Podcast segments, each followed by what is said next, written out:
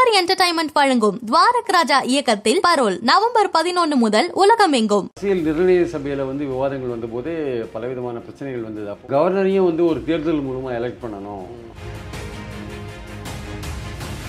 R N Ravi வந்து ஒரு கவர்னராக செயல்படலை. ஒரு கட்சிக்காரர் மாதிரி செயல்படுறார்.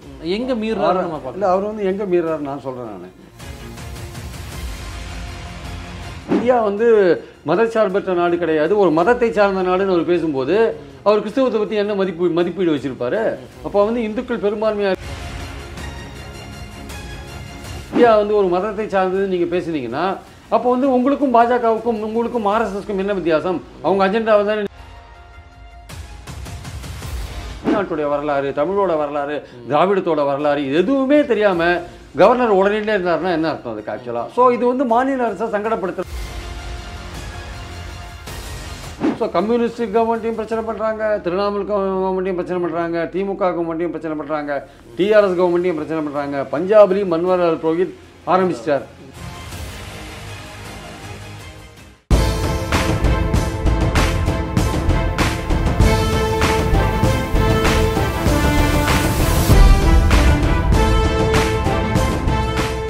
விகடனைகளுக்கு வணக்கம். இன்றைய இந்த பொலிட்டிக் டாக் நிகழ்ச்சியில் மூத்த பத்திரிகையாளர் திரு பிரியன் அவர்கள் தான் நம்ம கூட இருக்காரு. குறிப்பாக வந்து கவர்னர்கள் வந்து பாஜக அல்லாத எதிர்க்கட்சி ஆளக்கூடிய மாநிலங்களில் பல்வேறு குடைச்சல்கள் கொடுத்துட்டு வராங்க அப்படின்ட்டு தொடர்ச்சியான செய்திகளை பார்க்குறோம். தமிழகத்தை பொறுத்தளவுக்கு திரு ஆர் என் ரவி அவர்கள் தெலுங்கானா பொறுத்தளவுக்கு தமிழிசை சவுந்தரராஜன் அவர்கள் அப்புறம் கேரளாவில் வந்து ஆரிஃப் முகமது அப்படின்னு தொடர்ச்சியாக பல கவர்னர்கள் வந்து மிக முக்கியமான தலைப்பு செய்திகள்லேயே இருக்காங்க. என்ன பிரச்சனை? எதற்காக இப்படி செய்கிறாங்க அரசியலமைப்பு கொடுத்துருக்கக்கூடிய வரம்பு அவங்களுக்கு என்ன அப்படிங்கிற தொடர்பாக தான் இந்த நேர்காணலில் வந்து நம்ம பேசுகிறோம் வாங்க பேசலாம். So, வணக்கம். இந்த கவர்னர்களுடைய செயல்பாடுகள் அப்படிங்கிறது வந்து கடுமையான விமர்சனத்துக்கு உள்ளாகுது.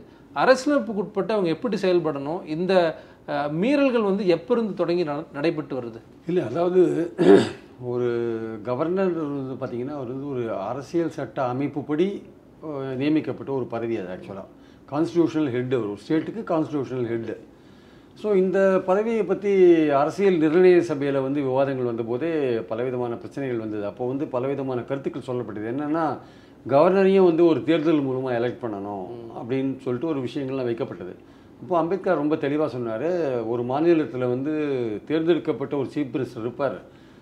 கவர்னரையும் தேர்ந்தெடு தேர்ந்தெடுத்தீங்கன்னா மக்கள் மூலமாக ரெண்டு பேருக்குள்ள ஒரு போட்டி வரும் ஒரு ஈகோ கிளாஷ்லாம் வரும். அதனால் ரெண்டு பேருமே மக்களால் தேர்ந்தெடுக்கப்படக்கூடாது. கவர்னர் வந்து ஒரு சென்ட்ரலோட ரெப்ரசன்டேட்டிவாக கான்ஸ்டியூஷன் அரசியல் சட்டத்தை பாதுகாக்கிறவராக அங்கே இருக்கலாம் அவர். அரசியல் சட்டத்துக்கு மாநிலங்களில் ஏதாவது ஒரு பிரச்சனைகள் வந்ததுன்னா அதை காப்பாற்றுற அளவுக்கு அந்த கான்ஸ்டியூஷனல் பிரேக் டவுன் இருக்கக்கூடாது ஒரு நாட்டுக்கு எதிரான விஷயங்கள் நடக்குது அது மாதிரி விஷயங்கள்லாம் நடக்கும்போது கவர்னர் வந்து ஒரு வாட்ச் டாக் மாதிரி இருக்கணும் சட்டத்தை. மாநில அரசுகள் மீறும்போது மீறும்போது நீங்க அரசியல் சட்டத்தை பண்ணலாம். மீறும்போது அது ஒரு தடுப்பா இருக்கணும் ஒரு தடையா இருக்கணும். அதை காப்பாற்றணும் அப்படின்ற அளவில் தான் அம்பேத்கர் சொன்ன விஷயம்.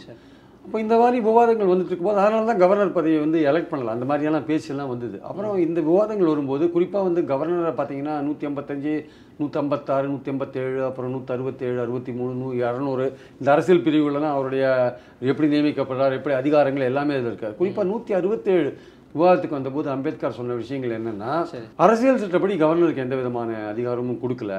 ஆஸ் சச் கான்ஸ்டியூஷன் படி அரசு கவர்னருக்கு எந்த விதமான அதிகாரமும் கிடையாது.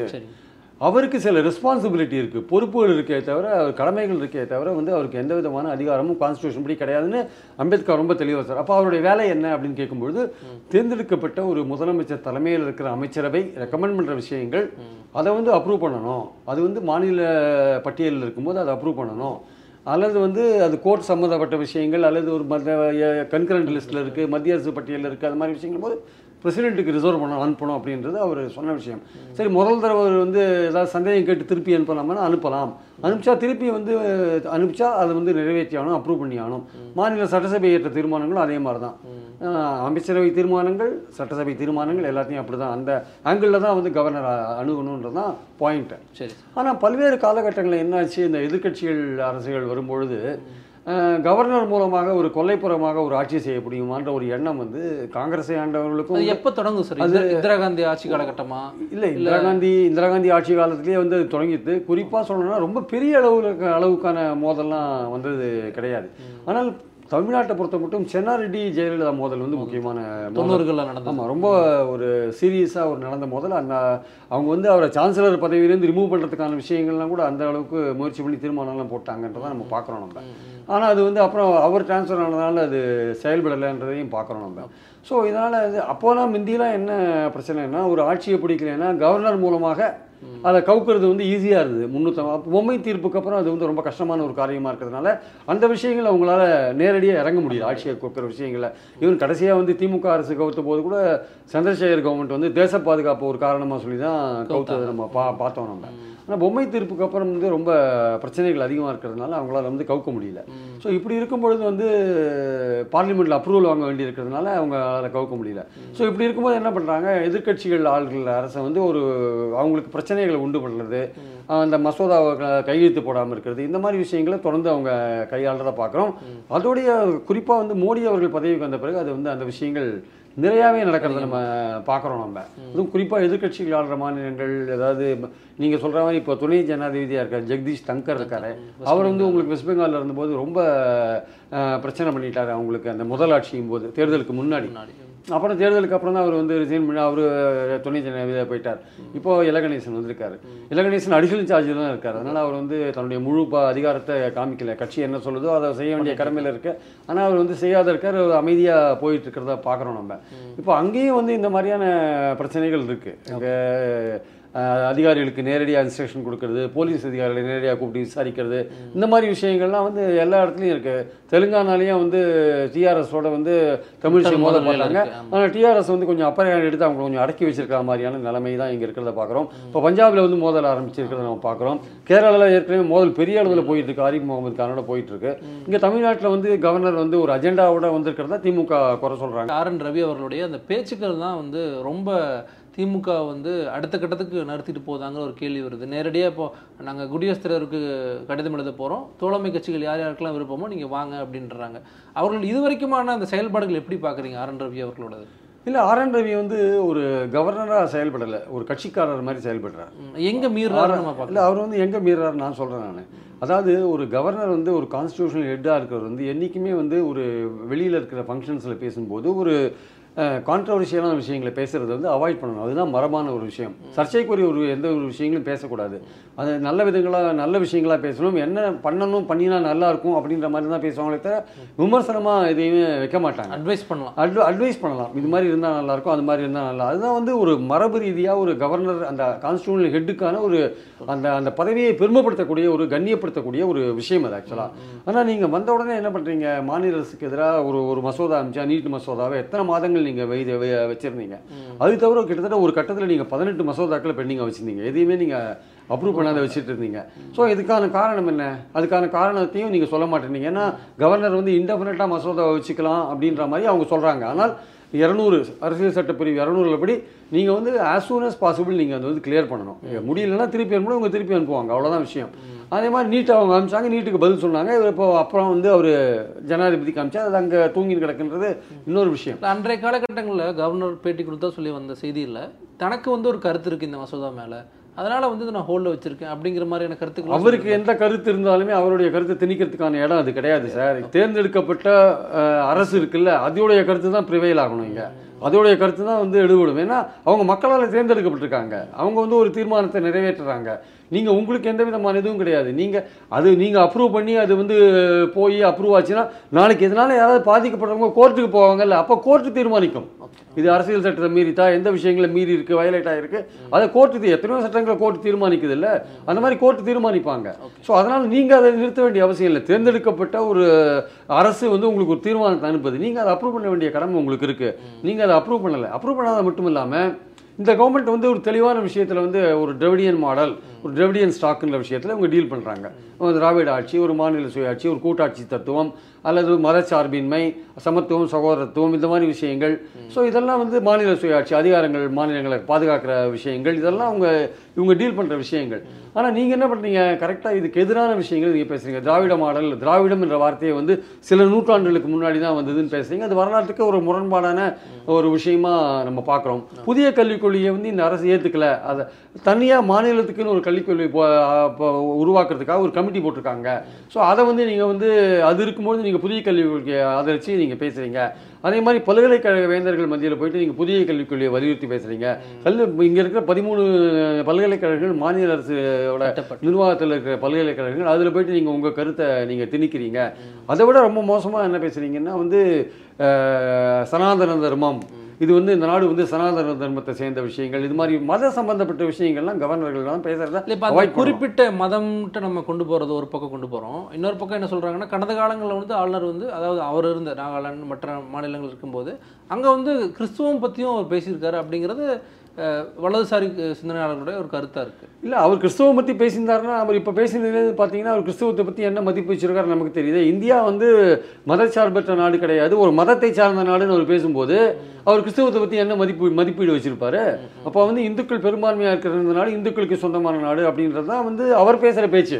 அது வந்து நம்மளுடைய மதச்சார்புன்றது என்ன சார் ஆக்சுவலாக எல்லா மதங்களையும் சரிசமமாக பார்க்கணும். எந்த மதத்தையும் வந்து நீங்கள் நீங்கள் கம்மியாக குறைவாக இருக்கீங்க நீங்கள் அதிகமாக இருக்கீங்கன்னு ஒன்றுக்கொண்டு ஏற்றத்தாழ்வு இருக்கக்கூடாது எல்லோரையும் சமத்துவமாக பார்ப்பது தான் இன்ஃபேக்ட் வந்து ராஜாஜி சொல்கிறதுனா சிறுபான்மை மதத்துக்கு இன்னும் கூடுதலான ஒரு க கவனிப்பு இருக்கணும் அப்படின்னு ராஜாஜி சொல்லுவார். அதுதான் மதச்சார்பின்மையோட அடையாளமாக இருக்க முடியும். பெரும்பான்மை சிறுபான்மையை காப்பாற்றணும் அதுதான் வந்து மதச்சார்பின்மையோட ஒரு க்ரக்ஸான ஒரு விஷயம். அதான் வந்து அதுதான் வந்து பண்ணணும்னு ராஜாஜியோட பாயிண்ட் ஆக்சுவலாக அதாவது எல்லா மதத்துக்கும் அரசாங்கத்துக்கு மதமே கிடையாதுன்னு கிடையாது.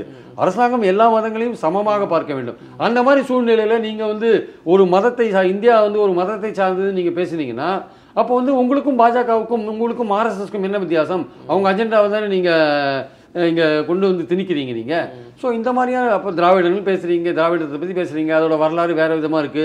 ஜிவி போப் வந்து ஆன்மீகத்தை விட்டுட்டு திருக்குறள் டிரான்ஸ்லேட் பண்றான்றீங்க திருக்குறள் வந்து என்ன நூல் அது? சமண நூலா? அது வந்து திருவள்ளுவர் யாரு? சைவரா? சமணரான்ற பிரச்சனைகள் ஓடிட்டு இருக்கு அவர் போ சொன்ன கருத்துக்கள் வந்து உலகத்துக்கு ஒரு பொதுமறையா இருக்கிறதுனால நம்ம பொதுமறையா வந்து சொசைட்டிக்கு ஏற்ற ஒரு விஷயங்களாக நம்ம அதை எடுத்துக்கிறோமே தவிர கடவுளோட இருந்தார் அப்படிங்கிறதையும் கடவுளோட நம்ம சம்மந்தப்படுத்தி பார்க்கல. அந்த திருக்குறள் எந்த இடத்துலையுமே வந்து இந்துன்ற வார்த்தை எங்கேயுமே இல்லை. ஆயிரத்தி முந்நூற்றி முப்பது குறள் அந்த மாதிரி கிடையாது. அந்த காலத்தில் இந்துன்ற இதுவும் கிடையாது. சைவம் சமணம் சாக்கியம் அந்த மாதிரி கௌ கௌ- கௌமாரம் இந்த கௌரவம் அந்த மாதிரி தான் இருந்தது தவிர இந்த மாதிரி அஹ், இந்துன்ற ஒரு விஷயம் கிடையாது.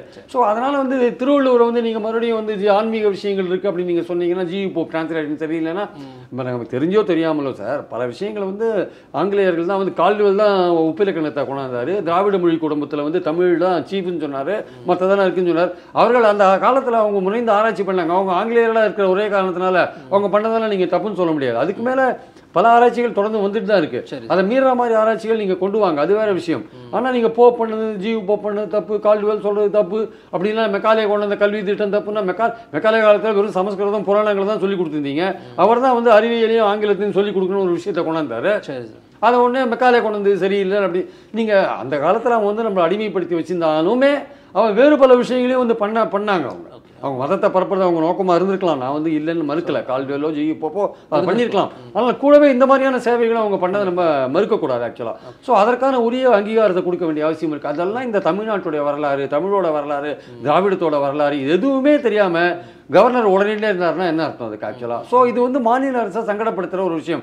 குறிப்பாக அந்த மதச்சார்பு போன்ற விஷயங்கள் திராவிடம் போன்ற விஷயங்கள் இந்த ஆர்டினன்ஸ் வந்து அப்ரூவ் பண்ணாத இருக்கிற விஷயங்கள் இதெல்லாமே வந்து ஏன்னா அவருக்கு என்ன பிரச்சனைனா வந்து இந்த மாநில அரசுக்கு எதிராக வந்து அவங்க டீல் பண்ணணுன்றதுக்காக ஒரு அஜெண்டாவோட தான் அவர் வந்திருக்கார். அவர் கவர்னர் ஆளுநர் ஒரு அஜெண்டாவோட தான் வந்திருக்கார். அந்த அஜெண்டாவை நோக்கி ரெண்டாயிரத்தி இருபத்தி நாலுக்கு முன்னாடி இந்த கவர்மெண்ட் அண்ணாமலைக்கும் ஆளுநருக்கும் பெரிய வித்தியாசம் நான் பார்க்கல. ரெண்டு பேருமே இந்த கவர்மெண்ட்ல ஒரு குடைச்சல் கொடுக்கறதுக்கான ஒரு விஷயங்கள் அவர் நிறைய அரசியலா பேசுறாரு இவர் வந்து தன்னுடைய எல்லைக்குட்பட்ட மீறி பேசுறாரு அப்படிங்கிறீங்க. இவர் சர்ச்சைக்கிடமா பேசுறாரு மரபு மரபு மரபுகளை மீறி பேசுறாரு. அவர் வந்து பியூரா அரசியல் ரீதியா பேசுறாரு. ரெண்டுமே ரெண்டு தண்டாவளத்துல போயிட்டு இருக்காங்க. ரெண்டு பேரோட நோக்கமும் மாநிலத்தில் இருக்கிற திரா திமுக அரசை வந்து சங்கடப்படுத்துறது தான் ஓகே அதுதான் பாயிண்ட் இதுல வந்து ஸ்டாலின் வந்து அவர் நேரடியா எதுவும் வாயை திறக்காதுக்காக அவர் கட்சிகள் அந்த கூட்டணி கட்சிகள் வாயை திறந்திருக்காங்க. இப்போ பாலுவே வாயை திறந்துட்டார் திமுகவே வாயை திறந்துட்டாங்க. திமுக அரசுன்னு வருவோம். எதிர்க்கட்சியா இருக்கும்போது ஆளுநருக்கு எதிராக போராட்டங்கள் எல்லாத்தையும் பார்த்தோம். ஆளும் தரப்பா வந்ததுக்கு அப்புறம் எப்படி வந்து ஆளுநரை ஹேண்டில் பண்றாங்க? ஏன்னா டிஆர் பால் அவர்கள் டெல்லியில இரண்டு முறை பிரஸ் மீட்ல சந்திச்சு சொல்லியிருந்தாரு. பார்லிமெண்ட்லயே பார்லிமெண்ட்லேயே சொல்லியிருந்தார். ஆளுநர் வந்து திரும்ப பெறணும் அப்படின்ட்டு. இப்போ அந்த லெட்டரும் வந்து அடுத்த கட்டமா கொண்டு போறாங்க. எப்படி ஹேண்டில் பண்றாங்கன்னு பாக்குறீங்க? இல்லை இது வந்து இப்போ ரெண்டு விதமாக ஹேண்டில் பண்ணலாம். ஒன்று மம்தா ஹேண்டில் பண்ணுற மாதிரி ஒரு அக்ரெசிவாக ஹேண்டில் பண்ணலாம். மம்தா வந்து ஜெகதீப் தங்கரை வந்து கொஞ்சம் அக்ரெசிவாக ஹேண்டில் அந்த காலகட்டம் ரெண்டாயிரத்தி பத்தொன்பது ரெண்டாயிரத்தி இருபத்தொன்னு காலகட்டம். அந்த அக்ரெசிவாக ஹேண்டில் பண்ணாங்க. இப்போ வந்து உங்களுக்கு ரெண்டாயிரத்தி இருபத்தி நாலு தேர்தலை நோக்கி நீங்கள் போறீங்க நீங்கள் அந்த போயிட்டு இருக்கிற சமயத்தில் நீங்கள் வந்து உங்களுக்கு பலவிதமான விஷயங்களை நீங்கள் பண்ண வேண்டியதாக இருக்குது என்ன இருந்தாலும் இங்கே கவர்னர் வந்து ஒரு கான்ஸ்டியூஷனல் ஹெட் நீங்கள் என்ன மசோதா நிறைவேற்றி அமைச்சாலும் அவர் அப்ரூவ் பண்ண வேண்டிய நிலையில் அவர் இருக்கார். இன்னும் கூட்டுறவு மசோதானா அவர் அப்ரூவ் பண்ணிட்டே இருக்கார். அதனால தான் எலெக்ஷன்ஸே கண்டக்ட் பண்ண முடியல. ஸோ அதனால் நாளைக்கு பலவிதமான மசோதாக்கள் போகும். ஸோ அரசாங்கத்துடைய நிர்வாகம் வந்து முடங்கி போகிறதுக்கான வாய்ப்புகள் இருக்கு. ஸோ ஸ்டாலின் என்ன நினைக்கிறாரு? கட்சி ரீதியாக இந்த விஷயத்தை நம்ம டீல் பண்ணலாம். ஒரு அரசு ரீதியாக நம்ம வந்து அவரை முறைக்கிறது வந்து கொஞ்ச நாள் கழிச்சு எடுத்துக்கலாம் அப்படின்னு அவர் ஃபீல் பண்ணக்கூடும் ஆனால் வந்து எவ்வளவுக்கு எவ்வளோ வந்து ஸ்டாலின் இதை தாமதப்படுத்துகிறாரோ அவ்வளவுக்கு எவ்வளோ வந்து அவருக்கு வந்து ஒரு பிரச்சனைகள் சேர்ந்துட்டே இருக்கணும் ஒரே ஒரு முறை மட்டும் பைகாட் பண்ணாங்க. ஈவெண்ட்டை பைகாட் பண்ணாங்க. ஒரே ஒரு முறை பண்ணாங்க. அவருக்கு வந்து எவ்வளவுக்கு எவ்வளோ அந்த விஷயங்களை வந்து எதிர்க்காத தள்ளி போட்டுட்டே இருக்காரோ அவ்வளவுக்கு அவ்வளவு பிரச்சனைகள் சேர்ந்துட்டே இருக்கணும் அவரே சொன்ன மாதிரி ஸ்டாலினே சொன்ன மாதிரி எங்கள் கவர்மெண்ட்டை கவுக்கிறதுக்கு பாஜக ஜெயிக்கிறதுக்கு எந்த விதத்தில் வேணால் அவங்க கீழே இறங்குவாங்கன்றத அவர் பல விஷயம் ஒரு தடவை சொன்னார். அப்போ எந்த இடத்துல வேணால் கீழே இறங்குவாங்கன்னா பல விதங்களில் அதாவது எதிர்க்கட்சிகள் ஆள்ற மாநிலங்களில் ஒன்று எம்எல்ஏக்களை இழுத்து ஆட்சியை கவுக்கிறது ஒரு விஷயம். இல்லை எதிர்க்கட்சிகள் ஆள்ற மாநிலங்களில் எதிர்க்கட்சி தலைவர்கள் மேலே என்ஃபோர்ஸ்மெண்ட் சிபிஐ கேஸ் போடுறது இன்னொரு விஷயம். இந்த இதுவரையும் எட்டு வருஷத்தில் நூற்றி முப்பது பேர் மேலே இடி சிபிஐ கேஸ் இருக்குது அதில் நூற்றி இருபத்தாறு பேர் வந்து எதிர்க்கட்சி தலைவர்கள்.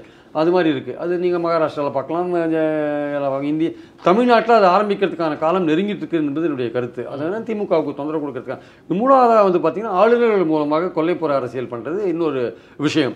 ஸோ இந்த மூணு இந்த மூணு விஷயங்கள் எம்எல்ஏக்கள் இழுத்து ஆட்சியை கோக்குறது எதிர்க்கட்சி தலைவர்கள் மேலே கேஸை போடுறது அதே மாதிரி ஆளுநர்கள் மூலமாக பிரச்சனைகள் பண்ணுறது இன்னொன்று மாநில அதிகாரங்களை பறிக்கிற அளவுக்கு சென்ட்ரல்லேருந்து இந்திய இணைப்பு மொழியாக கொண்டு வரணும். சட்டம் ஒழுங்கு எல்லா மாநிலங்களுக்கும் ஒரே மாதிரி இருக்கணும். ஸோ இந்த மாதிரி பல விஷயங்களை கொண்டு இந்த நாலு விதங்களில் வந்து எதிர்க்கட்சிகள் ஆளுற மாநிலங்களில் வந்து மத்திய பாஜக அரசு குடைச்சல் கொடுத்துட்டு இருக்காங்க அதில் ஆளுநர்கள் கொடுக்குற குடைச்சல் குறிப்பாக எதிர்க்கட்சி ஆளுற மாநிலங்கள் அதிகமாக இருக்கு. அதனால இமிடியேட்டாக வந்து ஸ்டாலின் போன்றவரோட கடமை என்னன்னா எதிர்க்கட்சி முதல்வர்கள் மாநாட்டை கூட்டி இந்த மாதிரி ஆளுநர்கள் எப்படி எக்ஸீட் ஆகிறாங்க எப்படி தங்களுடைய குறி தங்களுக்கு ஒதுக்கப்பட்ட ரோலை தவிர எப்படி மீறி செயல்படுறாங்கன்றதை பற்றி நிச்சயமாக வந்து மக்கள் கவனத்துக்கு கொண்டு போகிற அவசியம் இருக்கு. இல்ல, ஆனா ஒரு அரசியல் ரீதியான இந்த முயற்சி எடுக்க வேண்டிய அவசியம் ஸ்டாலினுக்கு இருக்கு இப்போ. ஓகே இப்போ எல்லா எதிர்க்கட்சி மாநிலங்களும் அப்படி பண்றது இல்லை சார். ஒடிசால அப்படி ஆளுநர்கள் கூடான பிரச்சனை எதுவும் கிடையாது. இதுலயும் ஆந்திராலையும் அந்த மாதிரி கிடையாது. எல்லாம் மென்ஷன் பண்றாங்க. எதிர்க்கட்சிகள் அஹ் இந்த மாதிரியான ஒரு கேள்விகள் முன்வைக்கும் போது ஒடிசால நார்மலா போகுது. அஹ் ஆந்திரால வந்து எந்த விதமான பிரச்சனையும் இல்லை. ஆளுநருக்கும் ஆளும் தரப்புக்கும். ஸோ இது வந்து நம்ம வேறுபடுத்தி பார்க்க வேண்டியதா இருக்குல்ல? சரி இதையே நம்ம வேறு மாதிரி பார்க்கலாம். ஏன் அங்கே பாஜக அங்கே அமைதியாக போகிறது அந்த ரெண்டு மாநிலத்திலையும். ஏன்னா அவங்க கொண்டு வர எல்லா சட்டத்துக்கும் அவங்க ஆதரிக்கிறாங்க சார். ஜ ஜெகன்மோகன் ரெட்டியோ அல்லது வ- நவீன் பட்நாயக்கோ அவங்க மத்தியில் பார்லிமெண்ட்டில் கொண்ட எல்லா விஷயத்தையும் ஆதரிக்கிறாங்க. இவங்க எதிர்க்கிறாங்கல்ல பல விஷயங்களை மம்தா எதிர்க்கிறாங்கல்ல. ஸோ எதிர்க்கிறதுன்னு ஒரு விஷயம் இருக்குல்ல. நீங்கள் ஐடியாலஜிக்கலாக நீங்கள் எதிராக இருக்கீங்க. திராவிட இங்கே திமுக எதிராக இருக்குது பல விஷயங்கள் வேளாண் சட்டத்தை எதிர்ப்பாங்க சிஏஏவை எதிர்ப்பாங்க. பல விஷயங்களை எதிர்க்க தான் செய்கிறாங்க அதனால வந்து இவங்க எதிர்க்கும் போது நேரடியான ஒரு எதிரியா இருக்காங்க அவங்க மம்தாவும் அதே மாதிரி தான் நேரடியான ஒரு எதிரியா இருக்காங்க. கம்யூனிஸ்ட் கேரளாவும் அப்படிதான் நேரடி டிஆர்எஸும் அப்படிதான் இருக்காங்க. ஸோ அதனால வந்து அப்படி எதிர்க்கும் போது சில விஷயங்களை எதிர்த்துவாங்க இவங்க அந்த நீங்க சொல்ற அந்த கவர்மெண்ட் வந்து இப்போ பஞ்சாபும் நாளைக்கு பெரிய பிரச்சனைகள் வரும். நீங்க சொல்ற கவர்மெண்ட் என்ன பண்றாங்க? எதிர்க்கல எந்த விஷயத்துலையும் ஆதரிக்கிற ஒரு மனோபாவத்தை ஒரு அதை எடுக்கிறாங்க. அதனால் அவங்கள எதுக்கு குடைச்சல் பண்ணணும் ரெண்டாவது அவங்களுக்கும் பல பிரச்சனைகள் இருக்கும். நவீன் பட்நாயக் பொறுத்த மட்டும் அவர் வந்து க்ளீன் ஷீட்டாக இருக்கலாம் அவர். ஆனால் வந்து அங்கே வந்து பாஜக வந்து நிச்சயமாக அதை கடைசி அஜெண்டாவாக வச்சுருக்காங்க அவங்க. அவங்க வந்து அவ்வளோ சீக்கிரம் அதை டிஸ்டர்ப் பண்ண விரும்பலை. ஆந்திராவை பொறுத்த மட்டும் அவர் மேலே பதினேழு கேஸ் இருக்குது சிபிஐ கேஸ் காங்கிரஸ் கவர்மெண்ட் போட்ட கேஸ் தான் இருக்குது அவர் தலைமையில் ஒரு பெரிய கத்தி தூங்கிட்டு இருக்கு. அதனால் இன்றைக்கி எப்படி வந்து டெல்லி கவர்மெண்ட்டை வந்து சிசோடியா சத்யேந்திர ஜெயின்லாம் கூப்பிட்டு பிரச்சனை பண்ணுறாங்களோ ஜார்க்கண்ட் முதல்வர் கூப்பிட்டு பிரச்சனை பண்ணுறாங்களோ அந்த மாதிரி நாளைக்கு வந்து சஞ்சய் ரவுத்தையும் நவாப் மாலிக்கையும் கூப்பிட்டு பிரச்சனை பண்ணுறாங்களோ நாளைக்கு அதே மாதிரி ஜெகன்மோகன் ரெட்டி கூப்பிடுறதுக்கான வாய்ப்புகள் இருக்குது ஆனால் இது மாதிரி அவர் எல்லாத்தையும் அனுசரிச்சுன்னு போகிறதுனால அந்த கவர்னரும் ஒன்றும் பிரச்சனை பண்ணாமல் இருக்கிறதுனால அது ஓடிட்டு இருக்கு தமிழ்நாடு அப்படி இல்லை கேரளா அப்படி இல்லை. கேரளாவில் பாருங்க பல விதமான பிரச்சனைகளை பினராயி விஜயனுக்கு கொடுக்கறத நம்ம பார்க்குறோம். அங்கே பல்கலைக்கழகத்தில் ஆளுநர் தலையிட்டு பல விதமான விஷயங்கள் கேட்டால் வந்து அங்கே அந்த பல்கலைக்கழகங்களை வந்து ஒரு ஒரு இந்துத்துவ அமைப்பாக மாற்றுறதுக்கு விரும்புகிறாரு கவர்னர் அப்படின்ற மாதிரி தான் முதல்வர் சொல்றார். ஸோ நீங்கள் கேட்ட கேள்விக்கு அதுதான் பதில். அந்த ரெண்டு கவர்மெண்ட் வந்து இந்த மாதிரியான ஒரு ஸ்டாண்ட் எடுக்கிறதுனால அவங்க விட்டு வச்சிருக்காங்க. அமைச்சர்கள் இப்போ கேரளான்னு வரும்போது ஆரிஃப் முகமது சொல்லக்கூடிய விஷயம் என்னன்னா அமைச்சர்கள் வந்து எனக்கு கடுமையா வந்து சாடுறாங்க. நேரடியா என்னை வந்து திட்டுறாங்க. அதனால அமைச்சரை அமைச்சரை மாத்துங்க அப்படின்ட்டு நேரடியா முதல்வருக்கு எழுதுறாரு. கடிதங்கள்ல எழுதுறாரு பேசுறாரு. ஸோ இது வந்து எப்படி நம்ம எடுத்துக்கலாம்? இல்லை அமைச்சரை மாற்றத்துக்கான உரிமை வந்து கவர்னருக்கே கிடையாது. அவர் வந்து அமைச்சர் வந்து திட்டினார் அப்படின்னு அவர் சொல்றாரு. அமைச்சர் சொல்றாரு நான் வந்து உத்தரப்பிரதேசத்துல வரவங்களுக்கு இங்க இருக்கிற இந்த இங்க இருக்கிற ஜன இங்க. இருக்கிற டெமோக்ரஸி இங்க இருக்கிற அந்த யூனிவர்சிட்டியோட செட்டப் எல்லாம் புரிய மாட்டேங்குது. அப்படின்னு அவர் சொல்றாரு ஆக்சுவலா அந்த பாலகோபால் நினைக்கிறேன். அவர் சொல்றாரு. பட் ஆனால் பிரச்சனை என்ன வந்து அப்படியே அவர் சொல்லியிருந்தா கூட அவர் அவர் தனிப்பட்ட முறையில் ஒரு கவர்னர் தாக்குற மாதிரி எதுவும் பேசலை. இந்த மாதிரி தான் அவர் பேசியிருக்கார். கவர்னர் வந்து அவரை நீக்க நான் நீக்கிடுவேன் டிஸ்மிஸ் பண்ணுவேன் சொல்றதுக்கான உரிமை கொஞ்சம் கூட கிடையாது அவருக்கு ஆக்சுவலாக ஏன்னா ஒரு அமைச்சர் நியமிக்கப்படுறது வந்து சீஃப் மினிஸ்டரோட ரெக்கமெண்டேஷனில் தான் அவர் நியமிக்கிறார். அதே மாதிரி ட்ராப் பண்ணுறதும் சீஃப் மினிஸ்டரோட ரெக்கமெண்டேஷன் தான் ட்ராப் பண்ணுறார் ஈவன் இலாக்கா மாற்றுறது கூட சீஃப் மினிஸ்டரோட ரெக்கமெண்டேஷன் இலாக்கா மாற்றுறாரு ஆனால் அந்த மாதிரிலாம் இருக்கும்போது கவர்னருக்கு எந்த விதமான அதிகாரம். நான் ஏற்கனவே சொன்ன மாதிரி கவர்னர் வந்து கான்ஸ்டியூஷனல் ஹெட்டு சிஎம் சொல்கிறத கேட்கணும். அமைச்சரவை சொல்கிறத கேட்க வேண்டிய லெவலில் அவர் இருக்கார். சரி. இப்போ ஆரிஃப் முகமது கான் என்ன பண்ணுறாரு அவருக்கு என்ன பர்சனல் அஜெண்டாவோ தெரியல அவர் வந்து அந்த கவர்மெண்ட்டை போட்டு பிரச்சனை பண்ணுறாரு ஸோ கம்யூனிஸ்ட் கவர்மெண்ட்டையும் பிரச்சனை பண்ணுறாங்க திரிணாமுல் கவர்மெண்ட்டையும் பிரச்சனை பண்ணுறாங்க திமுக கவர்மெண்ட்டையும் பிரச்சனை பண்ணுறாங்க டிஆர்எஸ் கவர்மெண்ட்டையும் பிரச்சனை பண்ணுறாங்க பஞ்சாப்லேயும் மன்வாரிலால் புரோஹித் ஆரம்பிச்சிட்டார். அங்கே வந்து அதிமுக ஓட ஒரு அண்டர்ஸ்டாண்டிங்கில் போயிருந்தார். அங்கே வந்து ஏஐபி கவர்மெண்ட்டோட அவங்களும் ஆரம்பிச்சிட்டாங்க. இந்த மாதிரி அஞ்சாறு கவர்மெண்ட் அதே மாதிரி இருக்கிறதுனால தொடர்ந்து எதிர்க்கட்சிகளுக்கு இது மாதிரி தொந்தரவு கொடுக்கறதுனால ஸ்டாலின் போன்றவர்கள் வந்து ஆக்ஷன் எடுக்க வேண்டிய அவசியம் இருக்கு. ஸ்டாலின் தாமதிக்க தாமதிக்க அவருக்கான பிரச்சனைகள் அதிகமாகும். ரெண்டாயிரத்தி இருபத்தி நாலு நெருங்க நெருங்க. அவரால் வந்து இந்த நேரத்துக்கு அப்புறம் அவங்களோட வந்து ச சமமாக போக முடியாது. ஏன்னா முழு எடுத்தால் முழு அளவு ஆக்ஷன் எடுக்க வேண்டிய அவசியம் இருக்குது இப்போ நீங்கள் பாலு மூலமாக ஒரு பார்லிமெண்ட்டில் பேசிட்டீங்க ஜனாதிபதிக்கு ரெப்ரசன்டேஷன் கொடுக்குறீங்க. ஒரு ஸ்ட்ரைட்டாக நீங்கள் களத்தில் குதிக்க வேண்டிய கட்டாயத்துக்கு தள்ளப்பட்டிருக்கீங்க. இதை ஸ்டாலின் எந்த அளவுக்கு எவ்வளோ சீக்கிரம் வந்து குரல் கொடுக்குறாரோ அவ்வளோ சீக்கிரம் வந்து அவர் வந்து மக்கள்கிட்ட வந்து விஷயங்களை கொண்டு கொண்டு போகிறாரோ அவ்வளோ சீக்கிரம் நல்லது. இல்லாட்டி வந்து அந்த டேமேஜ் பண்ணுற விஷயத்தை வந்து தொடர்ந்து இந்த இரட்டை தண்டாவள மாதிரி அண்ணாமலையும் ஆளுநரும் தொடர்ந்து செஞ்சுட்டு இருப்பாங்கன்றதான் என்னுடைய கருத்து. ரெண்டு பேரும் கிட்டத்தட்ட ஒரே அஜெண்டாவில் தான் ஒர்க் பண்ணுறாங்க அண்ணாமலைக்கும் ஆளுநருக்கும் அஜெண்டா ஒன்று. அதை வச்சு தான் அவங்க ஒர்க் பண்ணுறாங்க இவர் வந்து அந்த அரசியல் சட்ட பதவியில் உட்காந்துட்டு செய்கிறார் இவர் அரசியல் தலைவராக செய்கிறார் அதுதான் விஷயம். இப்போ ஒரு கம்பேரிட்டிவாக கேட்குறேன் சார். இப்போ கடந்த காலங்களில் எத்தனையோ தேர்தல் வழக்குகள் எத்தனையோ அரசியல் வழக்குகள் வந்து நீதிமன்றங்களுக்கு போயிருக்கு. உச்சநீதிமன்ற கதவுகளை தட்டியிருக்கு. ஆளுநருக்கு எதிராக ஏதாவது மாநில அரசுகள் உச்சநீதிமன்றத்தை நாடி ஏதாவது தீர்ப்புகள் வாங்கி வச்சிருக்கா? இல்லை இது கவர்னர் வந்து பொதுவாக பார்த்தீங்கன்னா அவர் முந்நூற்று அரசியல் செக்ஷன் முந்நூற்றி அறுபத்தொன்று படி அவர் வந்து கோர்ட் அவர் எதுவும் கேள்வியெல்லாம் கேட்க முடியாது அவரோட செயல்பாடுகளை. அதனால் வந்து அவர் வந்து நேரடியாக வந்து அவர் கண்டிக்கிற விஷயங்கள்லாம் வந்து பொதுவாக பண்ண மாட்டாங்க. ஆனால் கைட்லைன் சொல்லுவாங்க நீங்கள் வந்து உங்களோட பொறுப்பு தான் நீங்கள் மாநில அரசு சொல்கிறத கேட்க வேண்டியதான் உங்கள் கடமை அப்படின்ற மாதிரி விஷயங்கள்லாம் பல தடவை சொல்லப்பட்டிருக்கு. அதே மாதிரி கவர்னர் வந்து சில தலையீடுகள்லாம் அதெல்லாம் தடுத்து நிறுத்திருக்கிற விஷயங்கள்லாம் நம்ம பார்க்குறோம். இப்போ கவர்னர் ஆட்சியை கொண்டுறது ஜனாதிபதி ஆட்சி இன்டெரக்டாக கொண்டுறது அந்த மாதிரி விஷயங்கள்லாம் வந்து அரசு வந்து தட்டி கேட்டுறது சுப்ரீம் கோர்ட் தட்டி கேட்டுருக்கிறத கடந்த காலத்தில் பார்த்துருக்கோம் நம்ம. அதனால் வந்து க கோர்ட் வந்து கேட்குறது ஆனால் பிர- பிரச்சனை என்னென்னா வந்து கோர்ட்டுக்கு போய் நீங்கள் வந்து ஒரு விஷயத்தை தெளிவுபடுத்துறதுக்கு முன்னாடி கோ எல்லா விஷயத்தையும் நீங்கள் கோர்ட்டு அளவு அணுக முடியாது இல்லையா? அதனால் வந்து ஆளுநர் எங்கெங்கே நீங்கள் மீறுறாரோ எந்தெந்த இடத்துல வரம்பு மீறி செயல்படுறாரோ அதெல்லாம் சுட்டி காட்டி அவரை திருத்த வேண்டியது மத்திய அரசோட பொறுப்பு. அது ஜனாதிபதியோட பொறுப்பு. அதனால தான் இப்போ வந்து லெட்டர் வந்து ஜனாதிபதிக்கு எழுதுறாங்க. ஆனால் ஜனாதிபதி வந்து மறுபடியும் பார்த்தீங்கன்னா பிரதமர் சொல்கிறபடி கேட்டு செயல்படுறது தான் ஜனாதிபதி. அங்கே அப்படி தான் இருக்குது அதனால் அவர் எந்த அளவுக்கு இங்கே ஆக்ஷன் எடுப்பாங்கன்னு சொல்ல முடியாது. அவருடைய நோக்கம் அதுதானே. மாநில அரசை டிஸ்டர்ப் பண்ணணும். அது மாநில அரசுக்கு சங்கடம் கொடுக்கணும். ஸோ அந்த நோக்கத்தை வந்து அவர் சரியாக கவர்னர் நிறைவேற்றிட்டு இருக்காரு அதனால் அவங்க ஒன்றும் ஆக்ஷன் எடுக்க மாட்டாங்க. ஸோ இது சவால் வந்து மாநில அரசுகளுக்கு தான் ஒரு சவால். ஸ்டாலினுக்கும் மம்தாவுக்கும் பினாராயி விஜயனுக்கும் தான் இது ஒரு பெரிய சவால். க கருணாநிதி அவர்கள் இருந்தபோது இந்த ஆளுநர் கொடுத்த தொந்தரவுகளுக்கும் இப்போ கொடுக்கப்பட்ட தொந்தரவுகளுக்கும் வித்தியாசம் இருக்குது கிடையாது இப்போ வந்து நேரடியாகவே வந்து நீங்கள் மாநில அரசை கிரிட்டிசைஸ் பண்ணுற மாதிரி ஆளுநர் பேச ஆரம்பிக்கிறத பார்க்குறோம் ஒரு க ஒரு ஒரு ஒரு கட்சி வந்து எங்களது திராவிட மாடல் அரசுன்னு சொல்லும்போது திராவிடம் என்ற வார்த்தையே கிடையாது. திராவிடம் வந்து சில நூற்றாண்டுக்கு முன்னாடி தான் வந்ததுன்னு ஒரு கொள்கை ரீதியாக ஒரு கவர்னர் வந்து மாநில அரசை வந்து எதிர்க்கிற விஷயங்கள்லாம் இப்போ தான் நடக்குது. இப்போ தான் கவர்னர்கள் வந்து அப்போ பல்கலைக்கழக விஷயங்களில் பூந்து இது பண்ணுறது அதெல்லாம் வந்து இவங்க உடனே சான்சலரை மாற்றணும்னு மசோதா அமைச்சு அதை வாங்கி வச்சுக்கிறது கையில். ஸோ இந்த மாதிரி விஷயங்கள்லாம் இப்போ தான் நடக்கிறத பார்க்குறோம் நம்ம.